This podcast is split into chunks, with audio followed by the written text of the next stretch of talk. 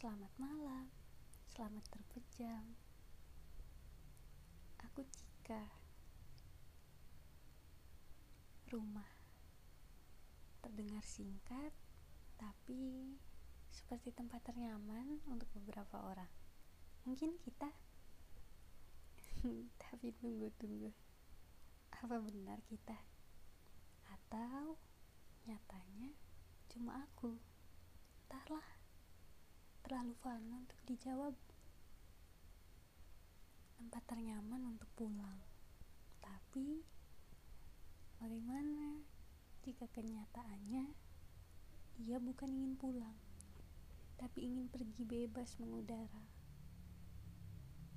Rumah yang sejak awal dibangun, dijaga, dihuni, dan dirawat berdua, tiba-tiba menjadi kosong, sepi, hampa ketika nyatanya ia memilih pergi. Sepi, hancur, kecewa, terlebih tanpa tahu di mana letak salahnya. Itu hal yang pasti aku rasakan. Aku sangat ingin ingin kembali memegang tangannya untuk memulai dan mencoba agar rumah ini tetap utuh. Tapi segala sesuatu yang dipaksakan tentu tidak baik, bukan? Mungkin, mungkin saja bisa ia kembali pulang. Tapi bagaimana jika ia hanya raga? Tapi entah kemana hatinya pergi.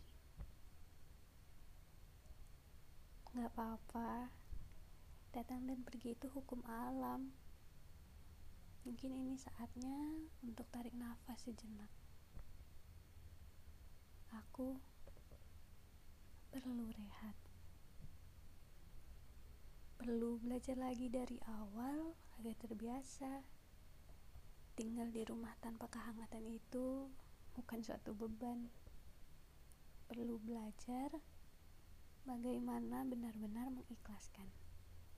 Tidak Tidak perlu sekuat tenaga untuk melupakan, karena semakin dilupakan, hadirnya akan semakin nyata.